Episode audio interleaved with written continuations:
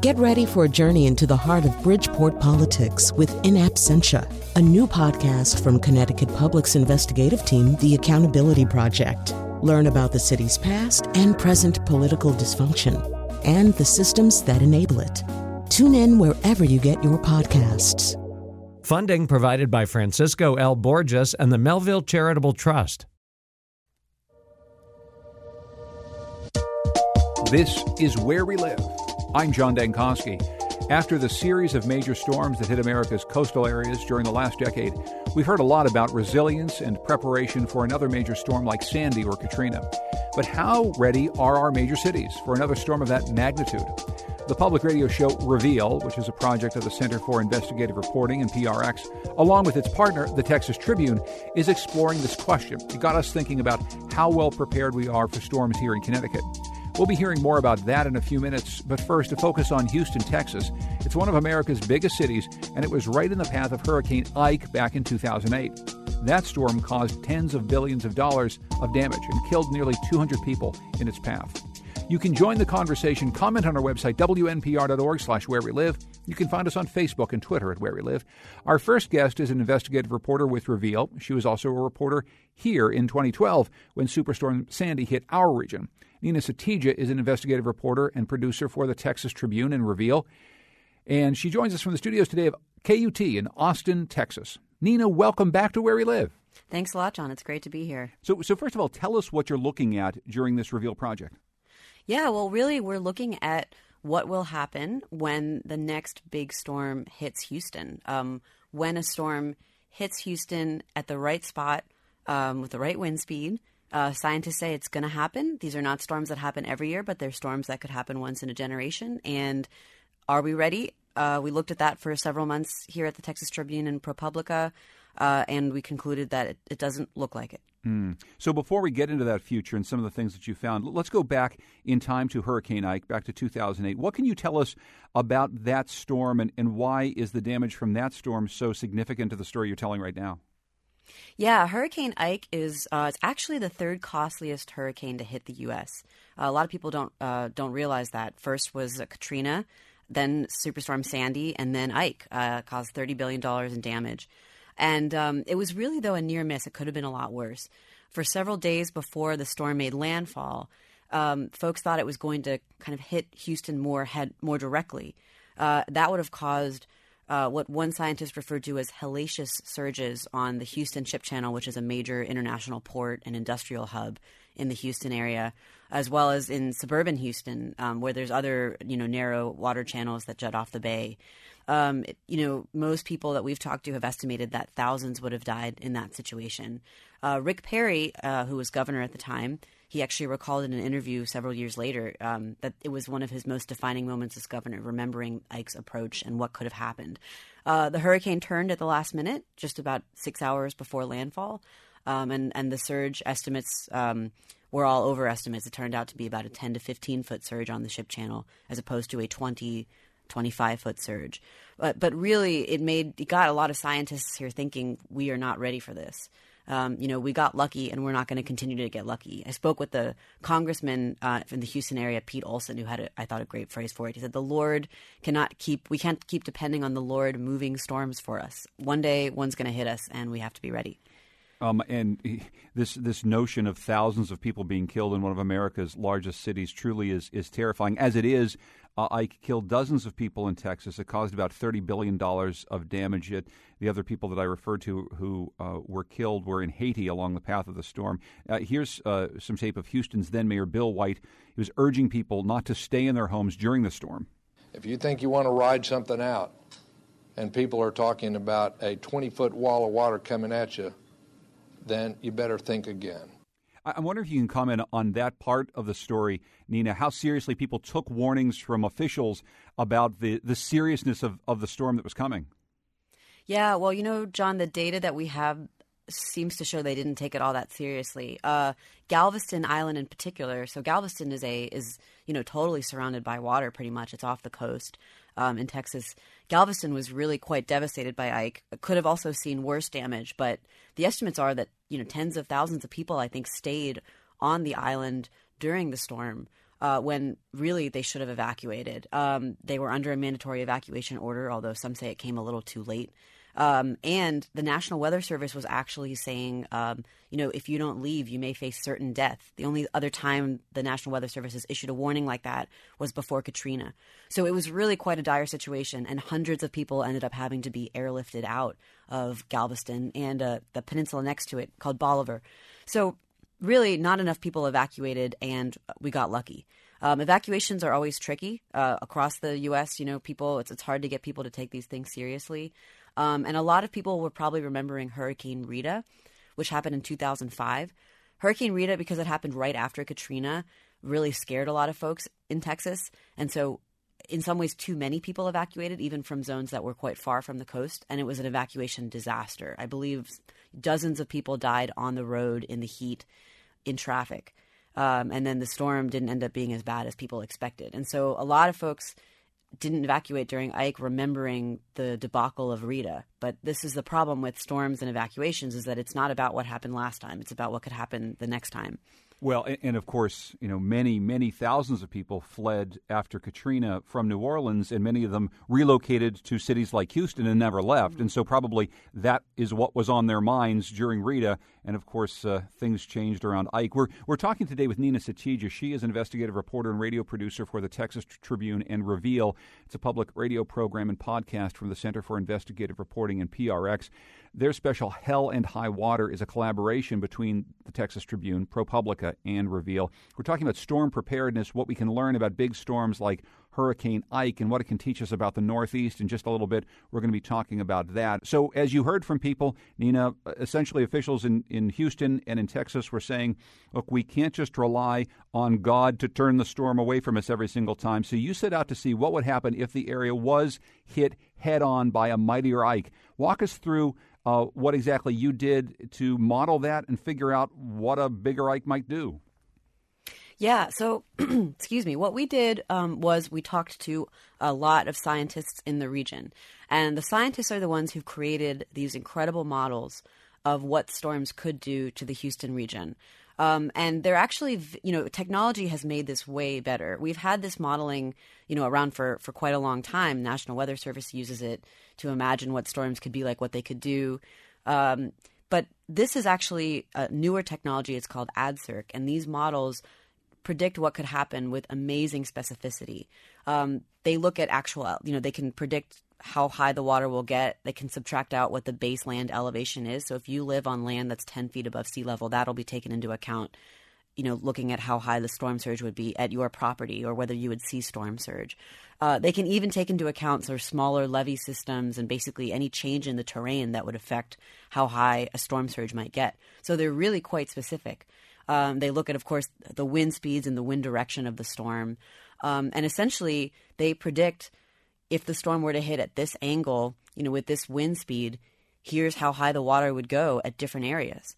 Uh, we got models from scientists at the University of Texas at Austin and scientists at Jackson State University. Uh, some of the models were originally created and developed uh, at FEMA and the U.S. Army Corps. Um, and we basically took those and our uh, data team at ProPublica they did an amazing job. They put these models onto an interactive map that you can look at online. So you can kind of see the storm surge go over Houston in these different storm scenarios. Uh, so that was essentially the centerpiece of our project was looking at what these models predict. Um, and they really are, as I said, quite specific in a way that models just a few years ago were not. Among the people you talked with, it was Sam Brody, a professor of marine sciences at Texas A&M University. He'd been studying uh, the Houston region's vulnerability to flooding and storm surge for a, lot of years. When you met, he took you on a tour of Clear Lake, a suburban residential area of Houston that experts say is really at risk. Let's listen. This is going to be a shopping center one day. Um, and so we're going to add more people and more structures and more pavement. And so we're we're we have a decision that we can say, okay, if we're going to do that, can we do it differently? Um, does that make sense? Can we understand the risk better and have models like this? Like, hey, look, you could be under eight feet of water. Um, I would be shocked if the developers of that shopping center knew that when they put that in. And Neena, you spoke to the developer of the shopping center that Brody was was talking about. What did he say? Yeah, he said, wow. he did not know um, about this model uh, that predicted this shopping center could be under six or eight feet of water. By the way, this model is called Mighty Ike, one of the names researchers have given uh, one of the storm models. And um, and he sort of said, well, look, you know, uh, everyone's at risk. We're all at risk, not just my shopping center. And I will say this is something that we heard again and again and again when we talked to folks uh, on the Upper Texas coast in the Houston region yes, we're at risk, but we're all at risk. Why are you talking to me? You should be talking to this other guy. Um, and you know, it's it, it makes sense. It's probably something you'd hear across the coast, not just in Houston. But at some point, it's like, well, we have to have a conversation about this and what we can do about it. And if you keep pointing to the next guy, we're not really going to get anywhere. And of course, this plays right into how a region like Houston, which, as we all know, has been booming and growing and building for decades and decades. Um, uh, you talked with Bob Mitchell, president of the, of the, Bay Area Houston Economic Partnership, which recruits businesses to the Houston area and helps them expand. And you showed him the visualization of scientists' computer model of a worst case scenario storm, which would put his office under several feet of water. Let's listen to that. It's underwater. It's right. It's underwater. It's underwater. That. Trust me, I know that. Why keep expanding this development if? I can't believe that's a serious question. Why? Why does that sound such? Well, you're going to stop development. I mean, that's the same thing. There's no that question you're asking me is no different than the terrorists right now. Am I going to stop everything I do because I'm worried about somebody going to charge into a store and shoot the place up? Okay, so listening to that, you know, I mean, hmm. first of all, give me your reaction to to his reaction to this. Obviously, his is not the only voice you heard saying things like that. But what's the conversation like going on? Is he really saying? Well, we can't let the hurricane win. We can't let the terrorists win. We want to build wherever we want to build? Uh, you know, it's a version of that, John. Um, and Bob's an interesting, an interesting guy. He really, in other ways, he really thinks this is a serious problem and wants something to be done about it. And he's beating the drum to build a storm surge protection system in Texas. So he's got an interesting perspective. Um, but yes, I think that a lot of folks see these storms as being so rare um, that it doesn't really make sense to you know change your development patterns in anticipation of them. And you know, there's different opinions on that. Sam Brody would feel differently. Um, you know, today, as as many people may know, we mostly protect for storms that are considered hundred year storms, which actually, rather than meaning they're going to happen once in hundred years, it really means there's a one percent chance of of that type of storm happening in any given year.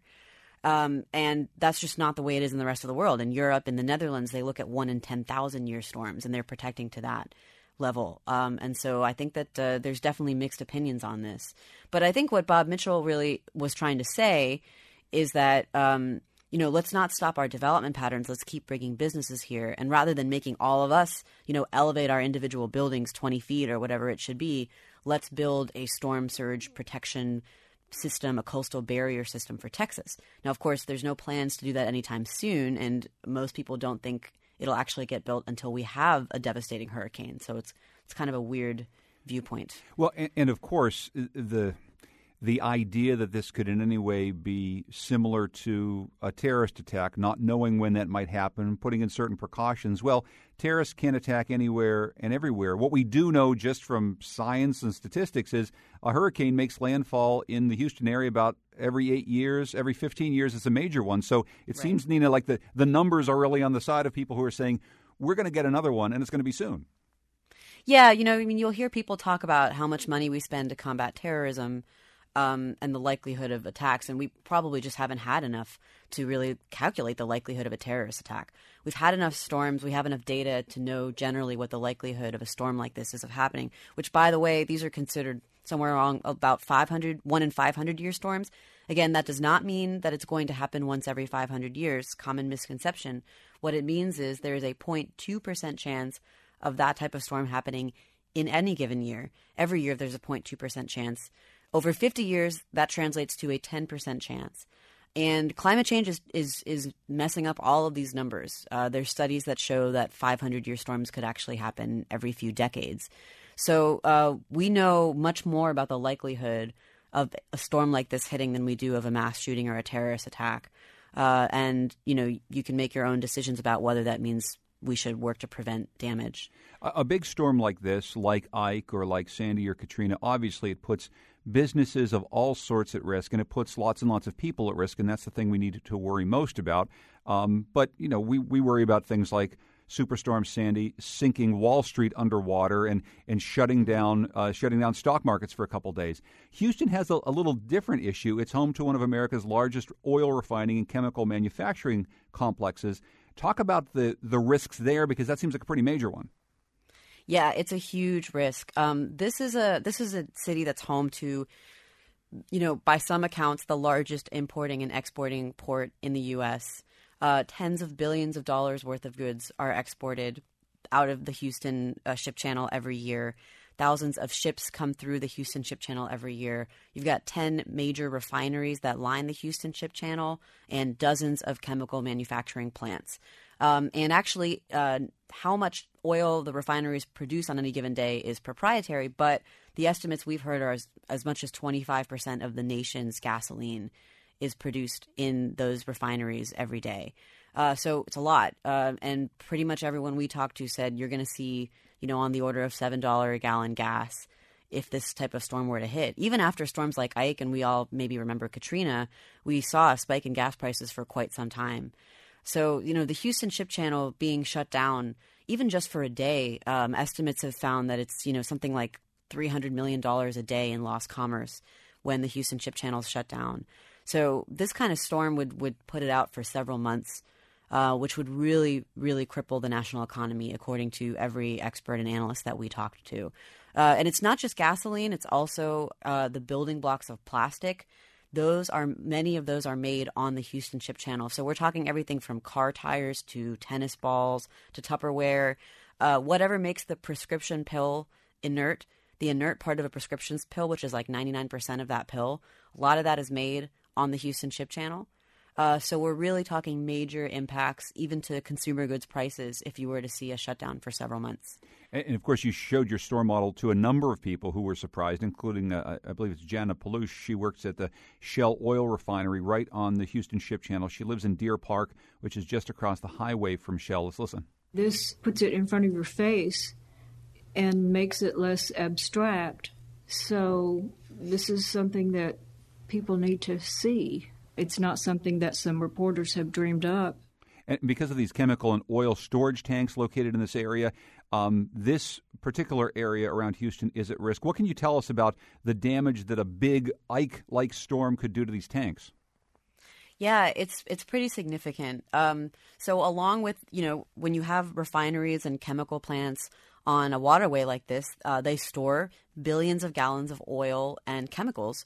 And a lot of those storage tanks are not, uh, the, the regulations don't adequately protect them from something like storm surge, according to the experts that we talked to. And the best example of this is really what ha- something that happened during Hurricane Katrina. Um, a huge oil tank, we're talking something wider than a football field, was actually ripped off its foundation um, near New Orleans during Hurricane Katrina by the force of rushing water. So just the storm, the force of the storm surge ripped this huge tank off of its foundation. It floated and it ruptured, and a million gallons of oil traveled through the receding floodwaters to a nearby neighborhood. And more than 1,500 homes were contaminated with oil, along with already being devastated by flooding. So it really can cause some pretty catastrophic damage.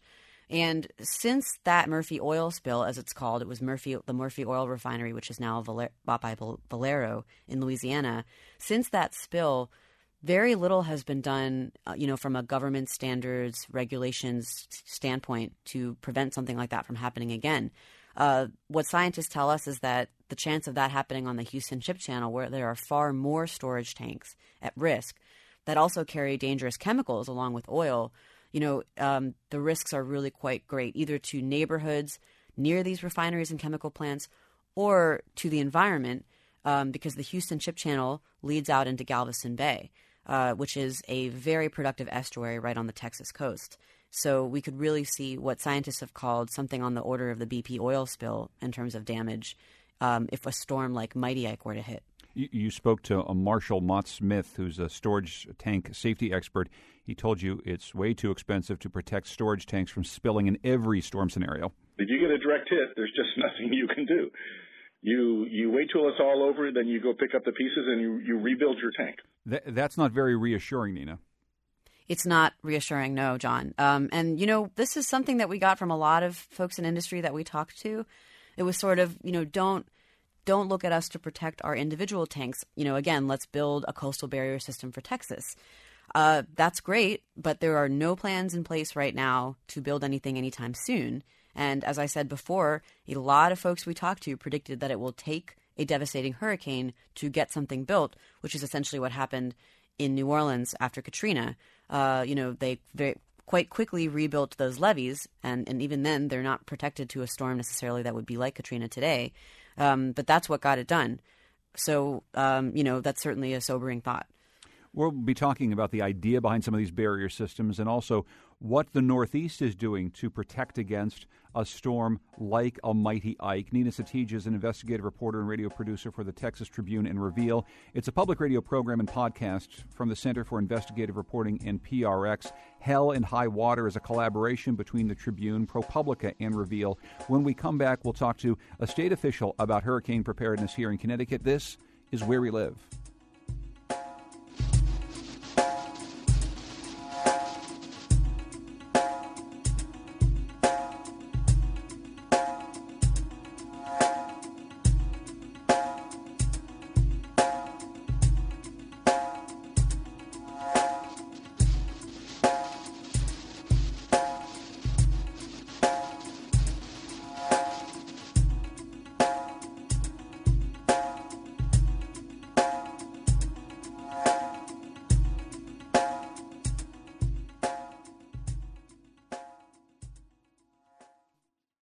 This is Where We Live. I'm John Dankosky on Reveal. It's a special called Hell and High Water, a collaboration between the Texas Tribune, ProPublica, and Reveal which is a, a, radio program and podcast from the Center for Investigative Reporting. Our former reporter, Neena Satija, is working on this project with the Texas Tribune and Reveal, and she joins us today from the studios of KUT in Austin, Texas. We're going to find out what they've learned about how a big storm could impact the Houston area. What it might teach us about Connecticut. Of course, back in 2012, we were hit by our own superstorm. Here's Governor Dannel Malloy during a briefing on Hurricane Sandy. Let me see if I can put this in context. Right now, the most likely scenario uh, has a storm surge in Long Island Sound of 7 to 10 feet. Uh, we've seen estimates as high as 11 feet above typical high tide. Uh, that would lead to unprecedented flooding. To put it in perspective, uh, with Irene, we had a four foot surge. So we're talking about a surge more than double the surge of Irene as a real possibility. In fact, the last time we saw anything like this was never. Was never. That's Governor Dannel Malloy back in October of 2012 as we prepared for Superstorm Sandy. Neena, you were in Connecticut when Sandy came through the Northeast. Listening to the governor there, it sounds an awful lot like some of the messages we were hearing from Houston officials around the time of Hurricane Ike. What are your recollections of the storm and, how our state handled it? Yeah, I uh, remember that briefing very well. I believe I was watching it on my uh, TV at home. And um, it was a very scary moment. I really, you know, the governor looked quite terrified. And then, as I recall, what happened is, uh, you know, the storm moved more slowly than we thought. And so the storm surge here in Connecticut uh, didn't coincide with high tide the way we expected. Um, but it really, that moment got me thinking a lot about, um, you know, are we prepared for something like this? Or will there be a discussion after Sandy about how Connecticut got lucky? Um, and that, that didn't really happen, um, uh, which was surprising to me. And, um, you know, for, uh, and then I spent a lot of the next year sort of looking at the most vulnerable areas in Connecticut and what was being done. But to me, for, for in my opinion, that that discussion didn't happen, and it's been much the same here after Hurricane Ike. Uh, when I when I got to Texas, I uh, went pretty pretty quickly. There was a five year anniversary conference that scientists had five years since Ike in 2013, and they said much the same thing about Houston and about Texas. Was we had this near miss that was Ike. Um, and since then, you know, we've been trying to do all of this research and uh, generate discussion about being prepared for the next one, but we haven't gotten a lot of traction. Neena, stand by. I want to bring in William Shea, who's Deputy Commissioner of Connecticut's Department of Emergency Services and Public Protection, where he's responsible for the Division of Emergency Management and Homeland Security. Uh, Bill Shea, welcome to the program. Thanks so much for being here. Good morning, John. It's good to see you again. Uh, but first of all, uh, tell me how prepared you believe we were for Hurricane Sandy back in 2012. Well, the first thing I'll tell you is that the two major storms that we had in 2011, being Hurricane Irene and the October nor'easter, um, we learned a lot of lessons from those. And you know, Governor Malloy will be the first one to tell you that anytime that we have a disaster, there will be um, lessons that are learned. So, under Governor Malloy's uh, leadership in 2012, we convened what was called the what is called the EPPI, Emergency Planning and Preparedness Initiative. And what that was was a, um, a disaster exercise that we had here in the state. It involved all uh, our state agencies it involved our non-governmental organizations uh, and our 162, or excuse me, 169 municipalities and two tribal nations.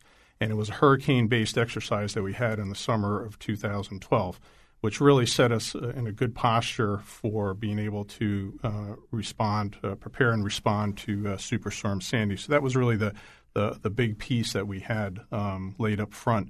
The second uh, piece I'll tell you is that all those municipalities, having uh, participated in that exercise and are constantly working and preparing for the next disaster, um, you know, we've got to give uh, recognition to them because those local emergency management directors, those chief elected officials working on their local operations plans really make a difference in the preparation and the, the ability to be able to respond.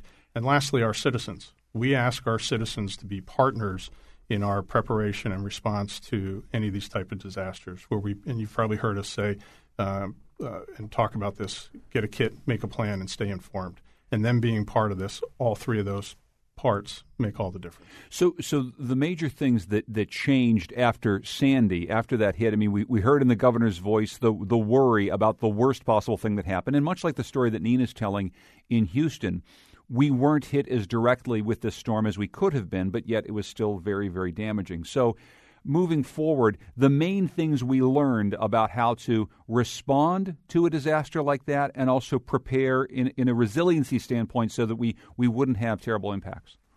Okay, a, a couple things on that. First one um, is as part of the response to that uh, storm was uh, recommendations for evacuation and people did take heed to that, which makes a big difference. You know, we, we uh, the recommendations the governor made for the local municipalities, ordering um, for them to uh, evacuate their local areas, and uh, they did, and that obviously makes an impact.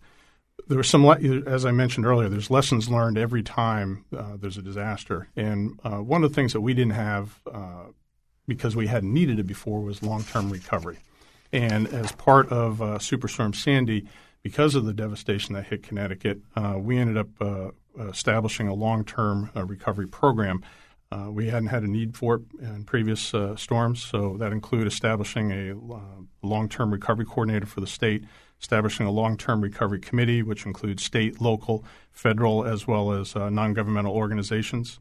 Um, we established a, lo- a, recovery framework that is part of our state response framework uh, for uh, disasters. And this long term recovery committee includes uh, individual assistance working group, an economic recovery working group, natural and cultural research uh, working group, as well as a community planning and capacity building working group. When you talk about the 169 uh, communities, municipalities that have made up their own disaster response plans, how well coordinated are they? We, we often talk about how our municipalities uh, not being hinged together by any county government may work independently of one another. In your assessment, a couple years on from Hurricane Sandy or Superstorm Sandy here, um, how well coordinated are the municipalities in the way that they would respond locally? I think every year they're getting better and better. Um, we have, uh, because we don't have county government, we've established uh, five uh, DEMHS uh, supporting regions, if you will, um, regional uh, areas. And each one of those regions, they work together um, and, do, and, do, planning. They do regional uh, sheltering plans. They do all sorts of, of team uh, building, if you will, uh, mutual aid support, identification of resources that are available. Because as something hits and they have a requirement, the first place they need to go is from, from a local perspective is for mutual aid. Um, before coming from to a state level, and that's the kind of building that goes on on a daily basis. Uh, in each of those five regions, they have an R, what's called an REPT, a regional emergency uh, planning team, where they're constantly working on these plans to be able to uh, work together as a team. We're talking with William Shea. He's Deputy Commissioner of Connecticut's Department of Emergency Services and Public Protection. Uh, in listening to some of what Neena's reporting uh, revealed, William Shea, I'm wondering if you can comment on this notion of economic development and or people's uh, desire to build where they want uh, versus the need to really prepare for a storm. What we heard in the Houston area is a lot of people saying, "Well, look, I know your models might show that my my new development is going to get flooded out, but we can't have that be in the in the way of me building where we want to build." I guess I'm wondering, from your standpoint, how has Connecticut handled that issue about balancing the needs of economic development along a very expensive and important shoreline and making sure that these shoreline developments are safe from a storm surge? Well, um, the big part of that is when building does occur, there's all sorts of permitting that's required, working with the State Department of Envi- Energy and Environmental Protection, as well as the local. So those are decisions that are made um, at that local level uh, in conjunction with the state, especially when you get into into floodplains and, and marshes and those kinds of areas. So um, you know there is a structure that um, is already in place for doing those kind of things. Uh, as part of uh, Superstorm Sandy, uh, there are, are resilience uh, items that are ongoing uh, on a daily basis. That includes um, hazardous mitigation um, grant funding that we've received from the federal government, in which uh, we're involved with home elevations. So houses are being elevated so that if a storm was hits again, the houses are at a higher level. Uh, additionally, there is um, a community, uh, what's called CDBG-DR, community um, uh, development and uh, uh, disaster relief funding that's gone through the Department of Housing, and the resiliency projects that are ongoing on the um, on the coastline and a number of our communities. But but does the, does that disaster relief funding does it is it incentivizing building in place and and rebuilding uh, buildings where they were damaged, or is it incentivizing retreating from the shoreline or building buildings up or in a way more resilient than they were originally? I think it's a little bit of both. Maybe you could explain that a little bit because I mean, I think, for instance, you talk about uh, homes being raised up uh, to a different level. Is that mandatory or is that optional?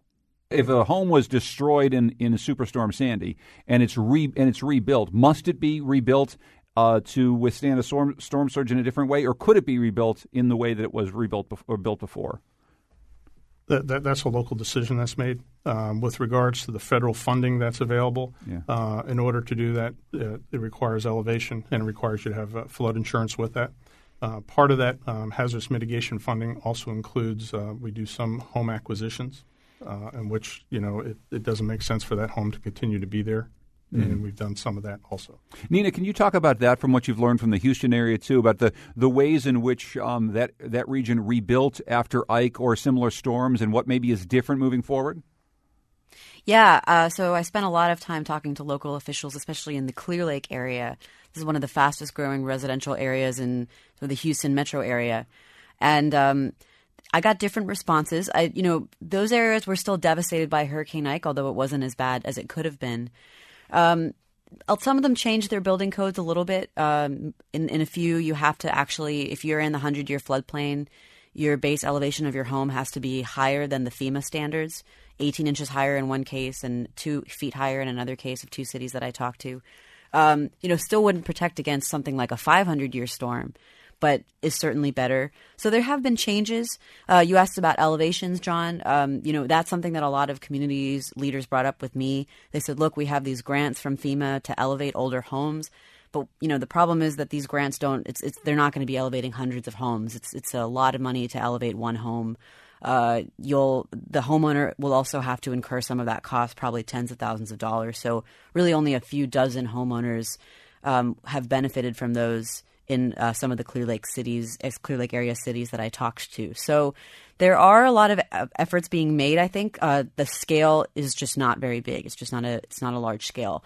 And I will say too that a lot of recovery dollars are used to build in areas that are flood prone. Um, most of the time, if you're using recovery dollars or you're rebuilding a house that was completely destroyed in a hurricane, if you want to be up to the FEMA code or, uh, get, and have flood insurance, uh, you probably do have to elevate if you weren't elevated before. Uh, but but most of this is not going to protect against the type of storms that we have been writing about. Uh, the consensus seems to have been for a long time that we're just going to protect against what's called a hundred year storm. Uh, and that's what a lot of sec- scientists and uh, experts think needs to change. Well, one of the, I think, more fascinating things about uh, the work that Neena and Reveal is doing, uh, Commissioner Shea, is this is this notion of showing people a model of of what might happen in a worst worst case scenario. I, I, guess I'm wondering: is your department, is anyone at the state looking at modeling like that? I mean, have you seen models uh, very much like the ones that they've mapped out for a mighty Ike that says, here's what would happen to Milford, Guilford, New Haven, Branford, and all these other places if indeed we get a storm much worse than, than Sandy was? We see we see the flood maps uh, that came out. There's a new series that just came out recently from uh, uh, the feds, and we have those and, and are reviewing those. And, and, what does it show you? Well, it shows that you know there in, in along our coastline uh, there's vulnerabilities. There's there's no doubt about it, um, and that uh, if you live in those areas, if you have businesses in those areas, and a storm of this type is coming, you're going to have requirements to to evacuate. Mm. I want to get to Pat, who's calling from New Haven. Hi, Pat. Go ahead.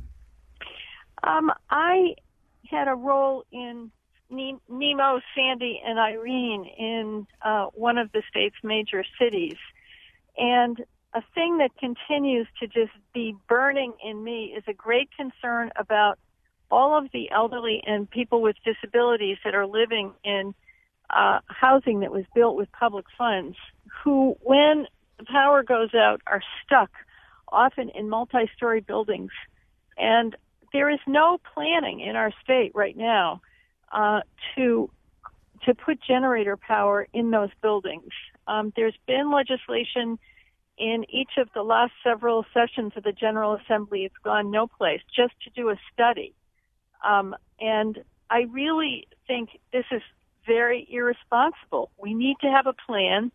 There could be funding that is made available to the people that own and operate those buildings, not for free, but to get it done quick and with payback over an extended period of time hmm. um, well, if the state could provide bonding. Pat, so Pat, I'll, I'll well, take uh, thank, your answer yeah. off, off the air. And, and, Pat, thank you very much, and I really appreciate your question. Uh, Commissioner, how, how can you respond to Pat?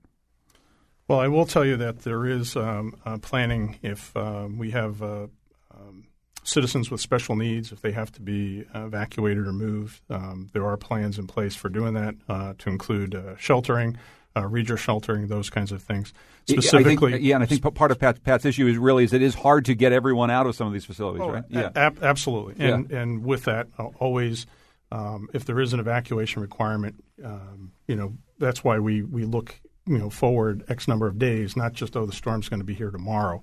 Uh, but with that, um, we'd have to go back and look specifically at any generator requirements or requests that are there. I'm not specifically familiar with that one, uh, but we'll definitely take a look at it. Neena, how is the region that you've been studying dealing with that very important issue? Yeah, it's a really, really tough one, John. Um, the state actually has a system called STEAR, S T E A R, and I don't recall exactly what it stands for, but it's essentially a registry system um, for folks that are elderly, disabled, uh, may not have access to a car, that they can register, and then the state knows in advance of a storm, hey, these are the people that need to get out. This is where they live. Let's try and help them. But, you know, what the chief emergency manager of the state told me, Nim Kidd, is that, look, uh, you know, people can register for this all year round. And we see the spikes one or two days before a storm hits when it is way too late to get them out of there. It's just too late to evacuate, you know, one day before a storm makes landfall. You're going to get stuck on the highway. Uh, and so it's really, it's a very, very tough problem. Um, it's it's tough to convince a lot of folks to evacuate who may have trouble evacuating. They don't want to leave their homes because they know it could take them a very long time to get back. We saw that happen during Hurricane Ike in Galveston. People left and then they couldn't get back to their houses for three months or more. Uh, Katrina, a similar problem, makes people not want to evacuate. Um, so it's a it's a really tough problem. And then, of course, if you tell everyone, if you give them the doomsday scenario that you're thinking is going to happen, which is what happened with Ike and in some ways Sandy, um, and they take it seriously and they leave, and the doomsday scenario does not occur, then you get blamed for it. so it's just a it's a very very very difficult problem. And, Um, in, in terms of people not wanting to leave their homes, we got a, a an email from Chip in East Haven who wants to ask you, Commissioner, uh, about people not wanting to evacuate because of the worry of looting. He says that in East Haven, this is something I can't confirm, that there were looters during uh, uh, Superstorm Sandy. Um, there are certainly problems with that in various areas that are evacuated. Is that a concern, and, and how do you deal with that issue? I think that's a concern with uh, any time getting asking people to leave leave their homes. Um, I do, you know, obviously this is a, a local issue uh, within each of the municipalities. Is that when an evacuation is ordered, that there's going to have to be uh, road guards. It's going to require um, some sort of uh, uh, volunteer, or whether it be a CERT team, the community emergency response team, the local PD, or something to be able to um, look at that area. To But, but sure just so I understand how it works, an evacuation order could come from the state level, right? It can. So if an evacuation order comes from the state level, but each municipality is really responsible for those those protection measures or some of the evacuation measures that you need to have in place, is there a disconnect there between a state ordered evacuation and what each individual town might be able to do to respond to it? We haven't done a state evacuation order. Uh, in the case of Superstorm Sandy, it was uh, recommended, and the locals ordered the state, the um, the local municipalities ordered the evacuation. And, and si- but since we're in the uh, in the notion that Neena has put forward in, in Houston, I guess I'm wondering if we can imagine a state evacuation order. If we can imagine what would happen right now if we had to have a state evacuation order, how well coordinated do you think that we are? I think we've got the the pieces in place to be able to to respond to something like that, tying in our state agencies, whether it's the uh, National Guard, uh, state police, uh, local um, police responders. Um, each uh, we have 97 communities in the state of Connecticut that have uh, community emergency response teams, CERT teams, part of our Citizen Corps. They're volunteers that could do things like um, you know, gar- uh, you know, putting people at the end of roads or, or you know, checking people to come in and out of a neighborhood as part of a security. Um, there's a lot of pieces and parts that are in place to be able to respond to that. When we come back from our break, we'll be bringing in Rick Bennett, who's a scientist for the U.S. Fish and Wildlife Service uh, and a coordinator of the service's Hurricane Sandy recovery and resiliency efforts, talking about more resiliency efforts here in the Northeast. If you want to join us, find us on Facebook and Twitter at Where We Live.